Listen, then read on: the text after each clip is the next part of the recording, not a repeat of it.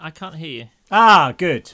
Right, Oh, here I am. I'm Now back, I can. Now I and can I have hear you. adjusted my volume to men's ministry volume.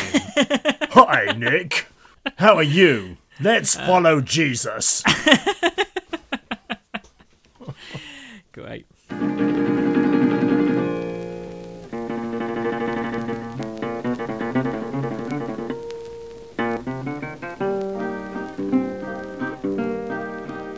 Welcome everybody to episode um Brilliant. what is it? 82, I think. that's 82. Episode 82 of the Mid Faith Crisis podcast. My name's Nick Page. Guess who's Yes, joining it's me? me, Joe Davis. No one's interested in me. No, they only want to hear the author nowadays. That's not true. No, all. it you is. So I can take it. It's good for It's- me. It's humbling. What are you talking about? What's brought this on? Oh, I don't know. Maybe it's the fabulous new logo. Ah, the fabulous new logo. Which why would that bring on your insecurity? You're well, on because it. your head is really big and my head is quite small. Oh, okay. Yeah, But So it's more naturalistic. But I is what we're feel it is appropriate. it's great, and thank you to everyone who's um who said they they, they like it, and uh, it's very affirming. Big shout out to Jeremy, Jeremy Clay, who's a fantastic illustrator from Bel. Well, he's, he lives in Paris, He lives in but Paris. he's yeah. he's he's Belgian, uh, and he's very very talented, and we love him. So that's He great. is. We Thank you do love much. him, and he oh, incidentally he did also say that if there's any listeners, I mean, I think he vastly overestimates how many people listen to this, but if there are any listeners in France, particularly in Paris, he would love to get together with others. So Oh yeah, yeah. yeah. So how about that? Mais oui. Anyway, how are you, dear boy? Yeah, I'm alright. I'm alright. I'm bushing around. You know how it is. Mm, I do. Um, been away at the weekend, which was nice, visiting friends. Yeah. nice. Good. Oh, you've got some. And you? yeah, very Yeah, good. Yeah, yeah, Thank like you. you. Very busy and, you know, finished cleaning my mum's flat and then putting it on the market. So if anyone Mm. wants a flat for somebody old in Worthing, then please do get in touch with me. I don't think you need the somebody old bit in that. No, not really, Because no. if it is a flat in Worthing, then by its very nature, surely. Stop it. Stop it. You're not funny. No, we can edit all of that out because it's ridiculous. Anyway, let me tell you about what I did on Sunday. Go on. on Sunday, I visited the Knepp estate. Now, this is the place that is the subject of the book Wilding. Yes. And it's the story of a farmer who, you know, couldn't make the profit and the land was not particularly productive. It had been overused and overstretched and and so they just turned the whole thing back to nature. They didn't do anything with it. They didn't they didn't touch it. No no pesticides, no none of that nonsense going on the land. They allowed whatever was growing to grow and they introduced a few as best they could of uh, species that would have been there back in the day. So they introduced a pig. They couldn't get wild boar because you're not allowed to. So they got a pig variety in there. They got some Exmoor ponies in there, but they, didn't introduce lots more than that. And Old 20 English cattle. yeah, 20 years later, the place is just a haven for wildlife. All sorts of species of birds and plants and animals that come back to the area. They don't even know where from. It's just extraordinary. So we did this little safari and we saw white storks, which are being introduced back into Britain because they used to be here but aren't anymore. And uh, yeah, Rachel and I are even volunteering, I hope, to um, to help with that project. So it's Fantastic. extraordinary. If you ever get a chance to go to the Knepp Estate, it's just an incredible story. The book is Wilding, and it's it's fantastic to watch. It's it. a good book. Yeah, yeah, I read it after Rachel recommended it. It's Oh good. yeah, it's just good like that. So yeah, Yeah. incredible. But that was good. Uh, I is it confession time? Go on. Well, I sincerely meant to read Jonah. Oh yeah. uh, this weekend, uh, but I'm afraid I didn't do it. But I, I am going to do that exercise. I'm just carrying it Okay, yeah. because that was the exercise you said. Yes, it was. Yes. Yeah, Yeah. and it's it's long time I did read that because I haven't read it for years. Actually, Well, it's jolly good fun. is what I've realised. Yeah, It's a lot yeah. funnier than you think. Actually, it's got a lot of humour. Yeah, yeah. If you sort of uh, recognise the kind of the the ironies that are going through it, uh, you know, there's, there's a load more humour in it than we think. I think. Can a layperson get that? Just reading Um, well, I think just allow yourself to look out for it. Really, you look out for the bits where you know. The, I mean, one of the obvious bits is Jonah's down in the belly of the whale. Without wanting to get too heavy into it straight away, but Jonah's in the belly of the whale. yeah. And he prays this psalm, and the psalm says all these sort of pious things, and it's a rehash of another psalm somewhere else, I think. And and what happens immediately next? The whale throws him up. the whale vomits him out. Okay, yeah. and you okay, could either say, "Oh, God is delivering him," or that actually Jonah's psalm was so fake even the whale couldn't stomach it. And there's all these, you know, there's all these bits and pieces in there. It depends, depends how you want to read it, really. But anyway, Brilliant. yeah, good. Uh, well, it's you know, it wasn't wasn't a command. Don't beat yourself up. It's fine. No, thank you. Um, listen, let's not let's not talk too much about the giving button on the website. No. But let's just say that thanks to those that have given to uh, the show, we've got a shiny new logo. Yeah, so no, we thank are really you, grateful especially to all the the existing lovely. and people give. You know, you people give from as little as a pound a month to Yeah. a bit more. So thank you. Okay, right. Uh, shall we? Yes. Okay, so some feedback. Okay, a really nice uh, email from Brian. Brian, thanks for all the nice comments about the podcast. I won't read them because Nick will just edit them out.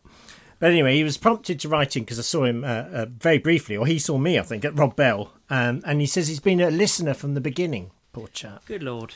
82 episodes. I know how how people I know. suffer. I know. Anyway, he says this I've been a Christian, brackets, I'm no longer particularly keen on that label, as long as I remember, although what that signifies has changed dramatically, particularly over the last few years. Exactly the stages of faith as described in your first episode. I find that there have been both positive and negative consequences. Both a more authentic and rooted relationship with God, but also the isolation that both you and many listeners have described. The feeling of, is this real? Is this it? And is it just me? Feeling I must be doing or understanding this whole thing wrong. So over time I have shed the religion and gained what I hope is a faith in Jesus that gets back to his original message and intention, as opposed to cultural Christianity that has evolved over the years, particularly from early centuries patriarchy and the effect of the Enlightenment. Still learning, growing, still at the same church with loads of beautiful, loving people. Recently, I've been experiencing the long, dark tea time of the soul. Really painful place to be, and he is under he's under egging it, and he does he did go and say it's really been difficult days. But he finishes with this. He says, "I realise that my reaction to the knowledge of the fragility of life, ours and those we love, has been to look for control and security, neither of which I now understand are achievable." Working on leaving the bad stuff from the past and the anxiety about the future behind, and just finding joy in this particular moment, whatever is going on, yet knowing about all the bad stuff too. In the past, I've read and listened to speakers about all these things, and by intellectualizing it, kept everything at a distance. Feels like it's long overdue to actually live it. That's both scary and exciting at the same time, but a lot less claustrophobic, dare I say, slightly joyful. Not delighted to have experienced the last couple of months, but perhaps the insight I hope I have gained would not have been possible otherwise. That's a great email. Yeah, no, I really appreciate you writing in, Brian. And there is some key things there, isn't there? Just about, you know, taking and accepting life where it is, not not really fighting with it in some ways, but it, accepting it um, with the with the joy and the sorrow all in the same Yeah. same yeah. place and saying no this is life and there's joy there still Yeah. Thanks so much for sending that in. Yeah very good thank you um, helen said i'm enjoying the bbb both book reading for the second time and podcast yeah try reading it 50 times anyway, anyway uh, to be honest it's not telling me much i didn't know apart from the anachronistic camels but i do like nick's way of putting things I think I had a pre-faith crisis, aged eleven, followed by a faith. That's good. That followed by a faith crisis when I became a Christian at thirteen. So I kind of feel I did the mid-faith crisis a long time ago. I reckon I've been through every heresy in the book and some that aren't in the books. I'm actually fairly orthodox now, but a lot more relaxed about it all. Yeah. Yeah. Yeah, which is good. I reckon God is big enough to take care of stuff and doesn't need me trying to micromanage on his behalf. You asked about what books we would add to scripture. I'd I'd like to add God's Own by Mike Riddell. It's a fantastic read full of stories. While I'm recommending books, can I suggest two more that might be helpful to MFC listeners? Why Did Jesus, Moses and Buddha and Muhammad Cross the Road by Brian McLaren and Escaping the Maze of Spiritual Abuse by Lisa Oakley and Justin Humphreys. I think all pastors should read this. Firstly, so they can recognise it if going on in their church, and secondly, so they can recognise it if they are on the receiving end of it. Mm. It made sense of my own experience as a pastor's wife in a previous congregation. I think my faith can be summed up as love God, love your neighbour, love yourself, love your enemy, look after creation, and work with the Holy Spirit to become and act more like Jesus. And a completely unrelated thought why do people insist that God doesn't change? If we believe Jesus was God, then the second person of the Trinity changes from being the Word to taking on not just human flesh, but human mind and soul as well, and takes us back up into the Godhead when he ascends. Therefore, God changes. Mm. Well, it's being a bit provocative there, Helen, aren't you? I love that uh, relaxed orthodox. I think yes. that could be my new denomination. Yeah, that's good, isn't it? I'm- yeah, yeah. What are you? I'm a relaxed orthodox. Relaxed Orthodox. It's great. I quite like the summarising of faith. Love It's God, love your yeah. neighbour, love yourself, love your enemy, look after creation, work with the Holy Spirit to become more uh, like Jesus. Well, that's Yeah. pretty good, isn't it? Yeah, it's great, isn't it? I mean, if you know you don't do anything else, just do that. Gosh, we got we got good listeners, haven't we? We've got listeners who I- know things and understand things. yeah, they do, they do. But they've had great experiences, and I love these emails that just are born out of our listeners' experiences. Uh, Peter, he says this Hi, Joe, great stuff. Thanks for the continued work in producing a weekly podcast. Much appreciated. Books on the Bible, he says. It kind of goes without saying that Rob Bell's What is the Bible and Richard Rohr's Things Hidden have to make the list. Well, my list anyway. He says Richard Rohr expresses a view on the Bible which I think fits with what Nick was saying about theology having to evolve, or to use the words of one of your listeners, needing to be a conversation. Rohr reckons that the Bible charts humankind's growing understanding of God from the dualism of the early Old Testament, i.e., good guys and bad guys, through the crisis of the prophets, a mid faith one, I wonder, to an expansive vision of society in the New Testament. Not just this, but this very importantly, it mirrors, or should mirror at least, our own individual journey of psychological development. Hmm. If this is the case, then the work of the church is to help people to grow and evolve, where this means inner development and transformation, not simply more and more Bible knowledge. Yeah, Amen to that, Peter. yeah, very good. It is an interesting thing, isn't it? That the another way of sort of reading the Bible is, you know, both the sort of, you know, in terms of a society growing and developing, but also of our own individual journeys, you know, our own exodus and oh, exile. Oh, indeed. Yeah, yeah. You can see yourself patterned in it a lot. I think. Yeah. There's depths, man. There's layers, like Layers. an onion. Anyway, moving on. Okay, and then this this one came in from Bob and says this. He says, "Hi, I have to admit I'm a little behind in my reading. Just finished chapter two, Bob. Honestly, uh, but I'm enjoying Nick's book and feel that things are a bit clearer. I was sitting in church on Sunday listening to the minister explain a passage from the Bible and what God was saying to us through it, and it crossed my mind that God was really bad at communication." so, yeah, so it gets back. So if we are meant to be doing all these things, why isn't it spelt out for us? Yeah. If, as I'm told, I need to prepare for judgment of every wrong word, thought, and deed, why did God not just tell me what I can't do and how not to do it, and point it out to everyone else, so we're all singing from the same hymn sheet and we all know what we're being judged for? Why is it so ambiguous that my church employs someone to understand it and explain it to me? Yeah, I know. Excellent. This is very good. Okay, Bob goes on.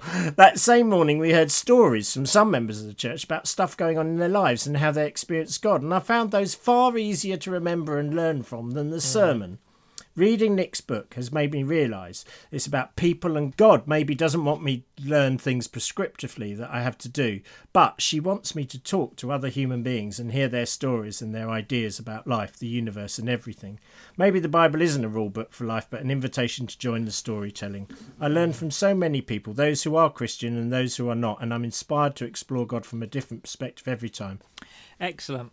Gosh, what a set of brilliant emails. I know, they really are. Thank you. Yeah. Yeah, And we that's- should just end the podcast there. Let's feel, just finish on a high, shall we? before the quality slips. Actually, had some content. Thank yes. you all. yes. So um, it's time for chapter seven, the joy of doubt, and the author of the badly behaved Bible starts this chapter by saying this. At the end of Matthew's Gospel, the disciples are directed to go to Galilee, and there they meet the risen Jesus. Here's what Matthew writes.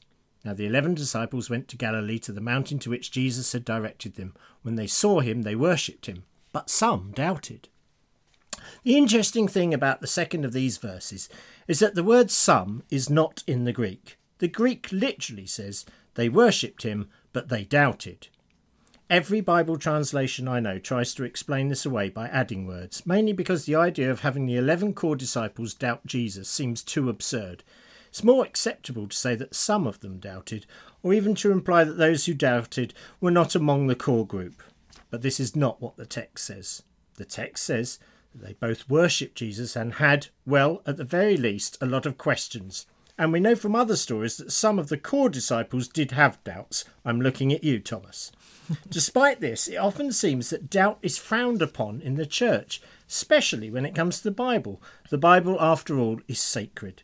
So put away your doubts and questions and sail into the serene harbour of certainty. Then we all know exactly where we are. But the problem with knowing exactly where you are is that you never get to go anywhere new. I like that. Mm. I like that a lot. So then, in the first section, you went on to talk about the story of Abraham and make the point at the end that God is not insecure. So, um, Yeah. as a way in, what, what what are you getting at with the idea that God is not insecure? Well, very early on in the Bible, we have this story of Abraham um, Yeah. talking to God. The angels of the Lord, three three sort of angels turn up, and um, uh, he's going to go and destroy Sodom. And then Abraham has this bartering thing with God, where he goes, "What if there are fifty people there? Will you destroy?" And God says, "Well, no, I won't do it for fifty. But and then he, go- he mm. goes, you know, we know the story. It goes down and go down and down and down. And Yeah, Abraham yeah. is trying to work out what the parameters are here. He's trying to work out whether Yeah. God is just. Yeah, yeah, And at no point does God go, How dare you question me? I will now smite you. interesting. He talks to him. So Yeah. I just don't think God is insecure about being questioned. And I think Yeah. if he was, then it comes back to Bob's email. Then, you know, why did he give us so much ambiguity and so much. Yes. um, Although Bob did say she. Oh, yeah, yeah. Which well, he, she, uh, he, she. Yeah. Why did they give us so much yeah. ambiguity? Yeah, exactly. So it was kind of way of setting that right from the start. And you know, you can't just explain it away by saying, "Oh, well, Abraham's allowed to do that." I don't think that's what the Bible story implies at all. The Bible story implies we have a God who waits behind to explain things. I just really like this idea. And and the other thing that that phrase meant to me is that we don't have to spend our time defending God's honour. No, I mean, God's God's quite capable of doing that on our own. She doesn't need our help particularly. So, you know, I, I often think this when the when Christians were getting really precious about something blasphemy or you know uh, back in the day working on the sabbath or anything hmm. like that. I, I, I just think you know rather than making a big noise of that why not just live in a better way? It's back to that quote which i often say the best criticism of the bad is the practice of the hmm. better. Show hmm. by your life how much better it is to live with god you know under those ways. Anyway i appreciated that line and I, and I like being reminded that god is not insecure so uh, you, you then go on to a section headed How the Israelites Invented Religious Doubt. And I really like this because you seem to be saying that Scripture is, in fact, a book of questions and wrestling with those big questions. And Yeah. in fact, I've got a quote here from page 175. The Bible does not banish doubt to the outer reaches. Instead, the Bible confronts these kind of questions and it wrestles with them. absolutely. We've talked about this, I'm sure, but so let's let me just briefly recap- recapitulate a couple of arguments. One is that uh, monotheism, by its very nature, invents religious doubt because Yeah. before then you can blame any other action on uh, an alternative god. A rogue God. a rogue god or a god who doesn't like you or whatever. Then you then you actually have to ask questions about why the one god, the only god, is doing these things. And initially, you can explain that away by saying, "Well, we must have we must have sinned in some way. We must Yeah. be bad in some way."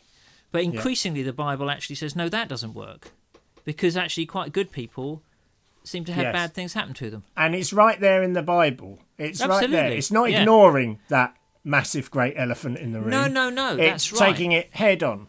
And Job, and, um, Job, Hmm. the big book, is a direct critique of the theology of Deuteronomy. Deuteronomy says if you if you uh, behave with all you know, follow the law, you'll you'll be blessed.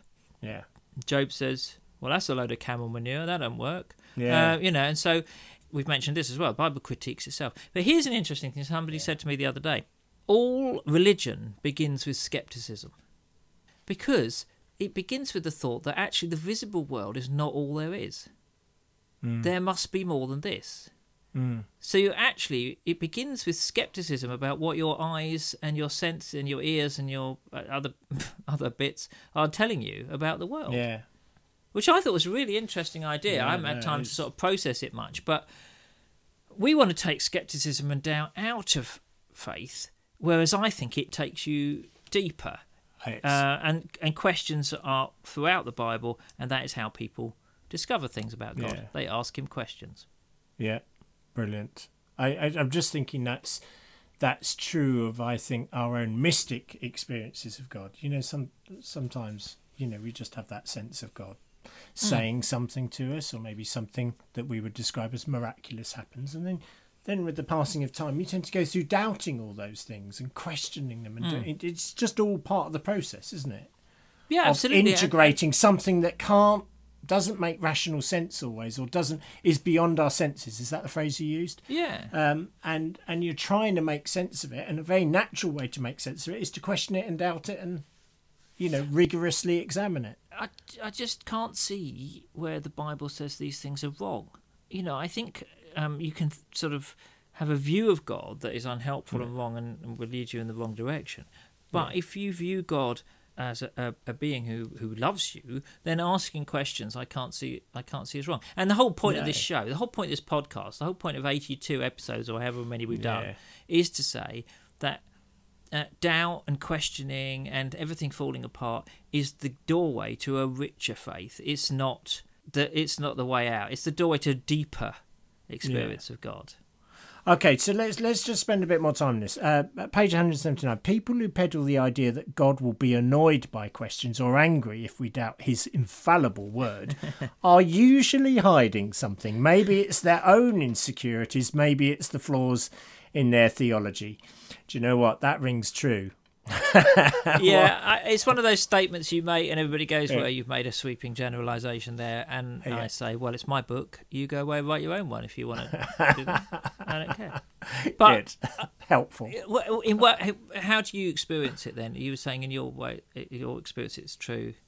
Well, I, I just, I just think um, the people who shout the loudest. I mean, uh, what was that? What was that film I saw recently? Uh, oh gosh, Boy Erased. That very moving film. This this young gay guy mm. goes to be reorientated. He goes to this Christian school, and the, it's like a boot camp for mm. homosexuals to go, and then they will learn to be straight. And the leader is this hardcore guy. He's so anti God, so angry with homosexuality, and he hates mm. it and he despises it. And of course, the end of this true story, by the way, is that the leader goes off and lives with his boyfriend somewhere. And you, you know, Yes. And I all I often find on that particular issue, but also other issues, those that are shouting the loudest do seem to have something to hide on the face of it. Well, I think it can often be the way. I think it's. I think it's just that when when you're secure in a relationship, then you can talk about all kinds of things, as I said. But Yeah. I, I, one of my my favourite film probably is Tinker Tailor Soldier Spy. Oh? I love that film, and and there's a line in it where uh, Gary Oldman, who plays Smiley in it, talks about his his enemy Carla, the Yeah. the Russian, the head of the Russian Secret Service. He's sort of been battling Carla for years, and uh, he he talks about one one incident that that revealed something about Carla. That Carla chose to go back to die in Russia rather than come with him because at one point it looked like Carla was going to be killed under Stalin, you know, purging. Mm. And he said he was so fanatic that he chose to go back to die. And he said that's when I knew he could be beaten because he's a fanatic, and the mm. fanatic is always concealing a secret doubt. Isn't that interesting? John Le Carre wrote the Smiley books, describes George Smiley as a faithful doubter. That's where I, I suppose I feel a lot of us are, is that we're faithful doubters. You know, that there's lots of areas that we've got loads of questions about, but there's also areas where we're trying to be faithful. But it's I don't know that any that ministers have ever done this deliberately, but we we are sort of made to feel at churches like we're somehow unfaithful or weak hmm. or lacking faith if we if we doubt and if we hmm. have questions, hmm. or or if we are vocal with those questions, we're seen as troublemakers or Yes, awkward yes. people. Um, that's Why- a shame, isn't it? Why do you think that is? I don't. I I suppose that I mean, just having been on the other side of the fence and tried running a church, you know, you generally have a very busy you know Yeah. job to do, Yeah. and you've got a flock of people uh, to care for, and uh, and you you know spending time answering people's questions and dealing with doubts doesn't seem to fit with the job description Yeah. And everything else, and and that's you know we've said this many times. That's that's the whole building a church versus discipling uh, people, and I think that we're called to disciple people, and Jesus looks after the building of the church thing.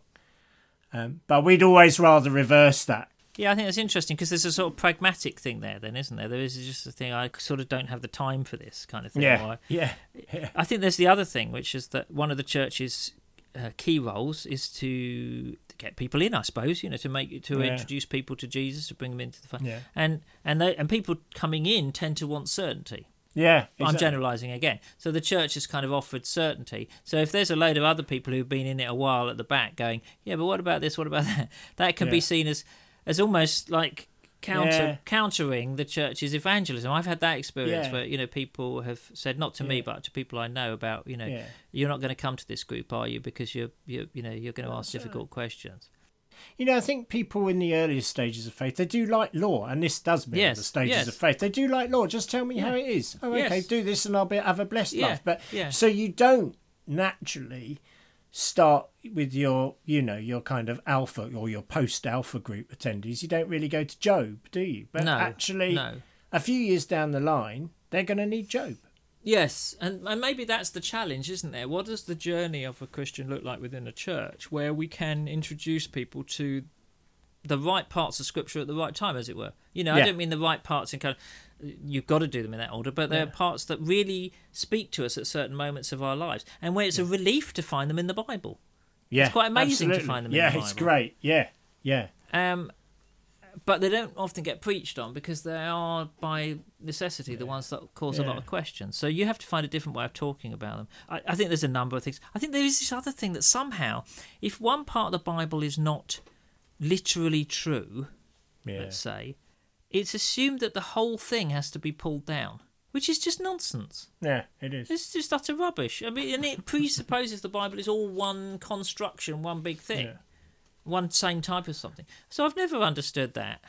Maybe that's a problem with, you know, the Bible sounding like a singularity. Yeah, yeah, You know, it's not a plural word, whereas actually we are talking about a library. yeah. And, and one of the arguments so- is often say, let's say Jonah. Um, Yeah. People will say, well, no, Jonah must be true because Jesus talks about it, and he says, you know, you- I'll give you the don't ask for anything. I'll give you the sign of Jonah. He says at Yeah. some point. I don't see that follows at all. We don't know what Jesus thought of Jonah. I have no idea what he said. He doesn't say. He doesn't say. And if you ask this generation asks for a sign, I will give you the sign of Jonah, which is definitely actually historically accurate, by the way. yeah, that's right. Yeah. he doesn't say that at all. Hmm. So we don't know what, um, how. In fact, we can see how people like Paul and Jesus read the Bible, and they did it in a very different way to us. Hmm. Anyway, but we don't. You know, I, I just don't think that. So I think that idea is that somehow, if you tug at one bit, like the whole jumper will unravel if you tug at one Yeah, thread. exactly. But I think that says more about the pe- people who are in charge Yeah, exactly. than it's yeah, and and I love what you what you wrote on page 180. To question the text, to reinterpret it, even to challenge it, is a thoroughly biblical way of reading the Yeah. Bible, and is a way of reading that has deep historical roots. Yeah. Um, and and I think you know if if we understood that, I think people would be a bit more inclined to read the Bible. Whereas I think at the moment most people don't read the Bible. Sweeping generalisation. Most Christians don't read the Bible because they just read it and go, "Oh, I don't get it." It's, it's, Yes, no. yes, Enough. and they're faced with this false um, choice, aren't they? They- they- either, it's either you've got to believe it totally, or you've got to Yeah. reject it totally. There's no in between. So if you're one of those people out there that needs permission to question and doubt and everything, we're giving you permission. Yes, yes.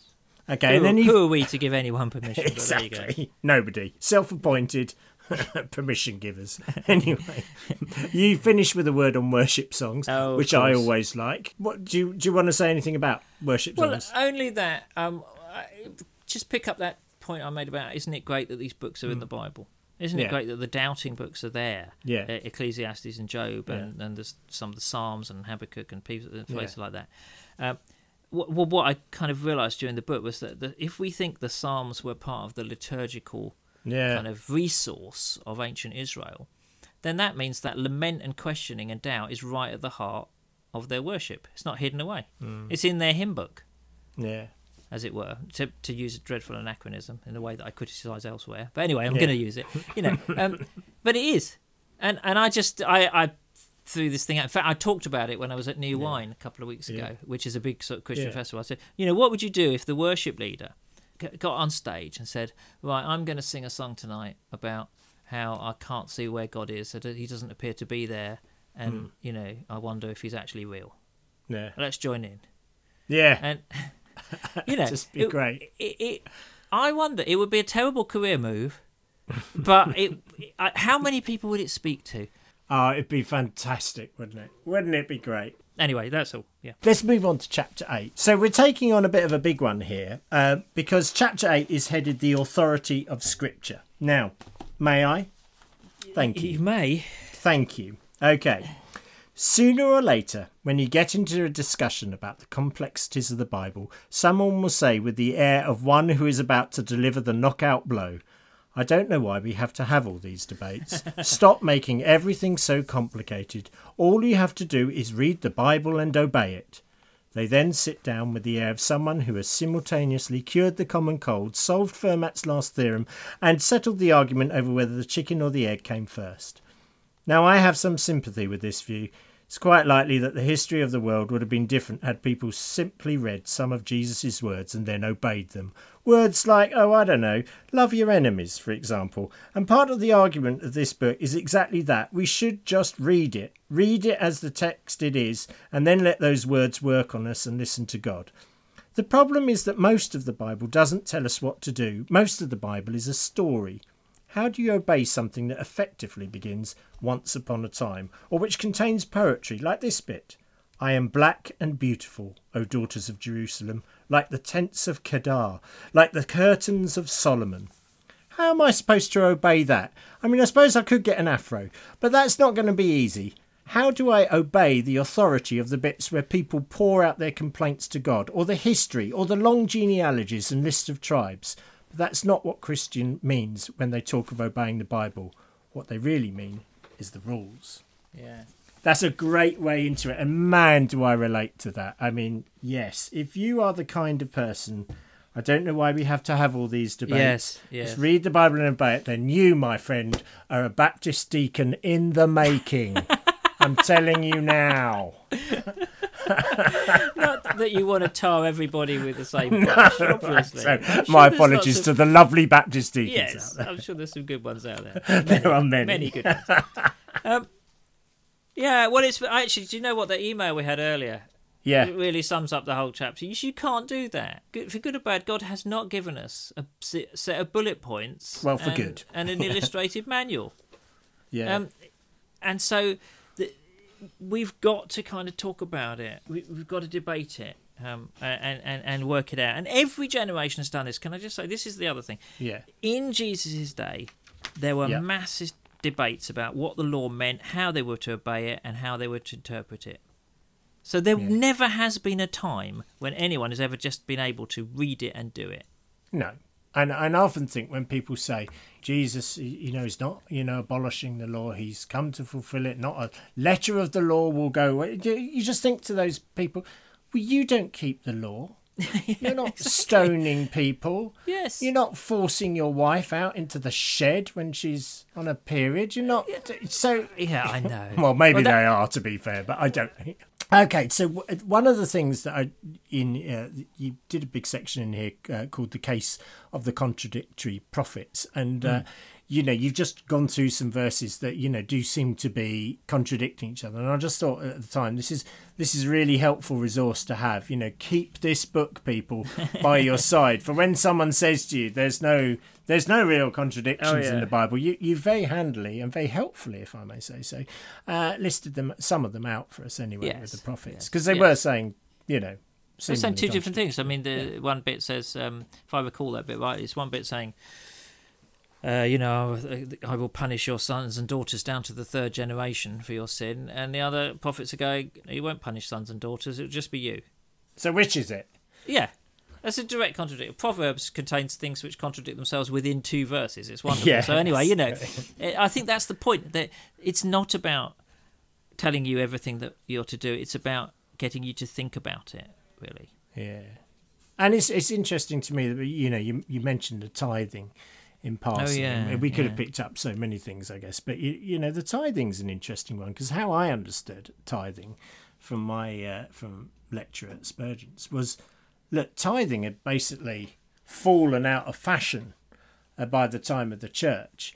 And that actually Christians were doing were giving far more than a tithe, Right. and it was only when Emperor Constantine decided that his entire empire should become Christian he said, "Well, how how how are we going to get anyone to give like the Christians do? Because these guys are crazy generous. That's just not going to work." So then it was, ah, hang on, let's delve into the Old Testament. I'm sure we heard something about giving a tenth of everything. Oh, really? Hey, Okay. let's bring that back in.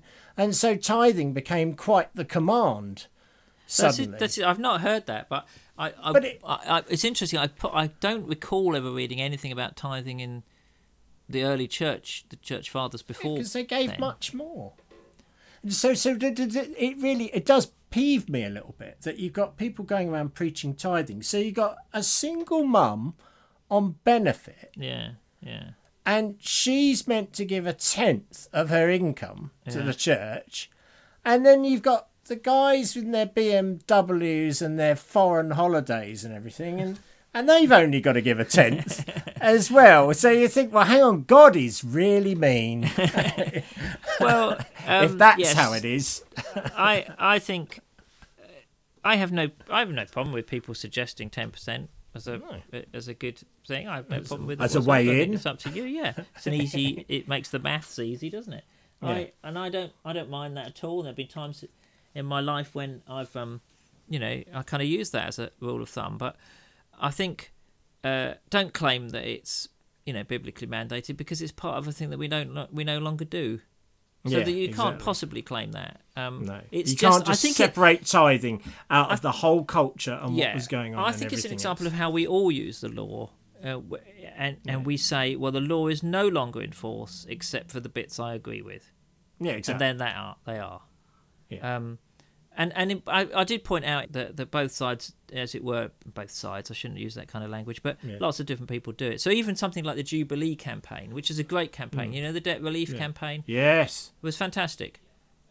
But actually, it there's no f- more justification for saying that's still in force than anything else.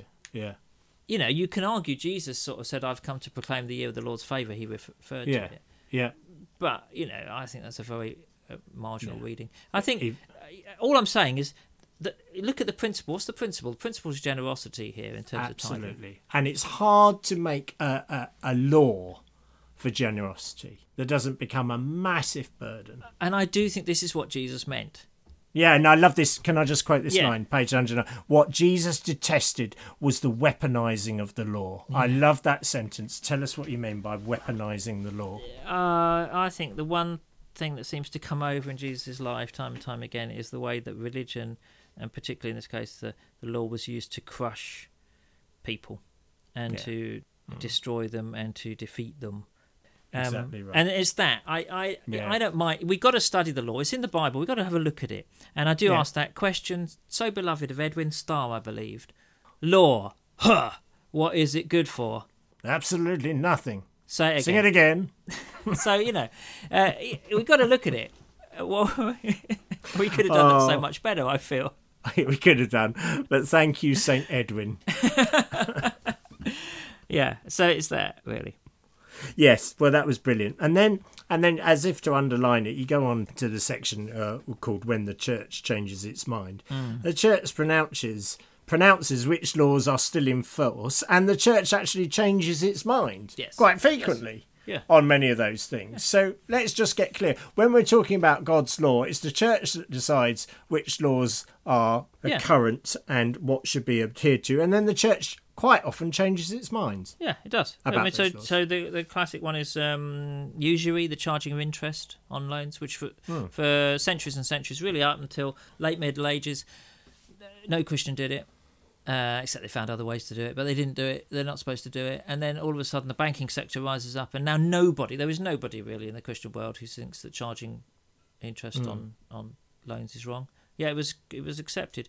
Um, and I'm saying this not in a sense of a bad thing. I'm saying that's what you need the church for. By Yeah, church, I mean something yeah. wider than any particular church. You need the Yeah. church to help you interpret this stuff Yeah. and to say, look, we thought about it. This is how we should live. Yeah.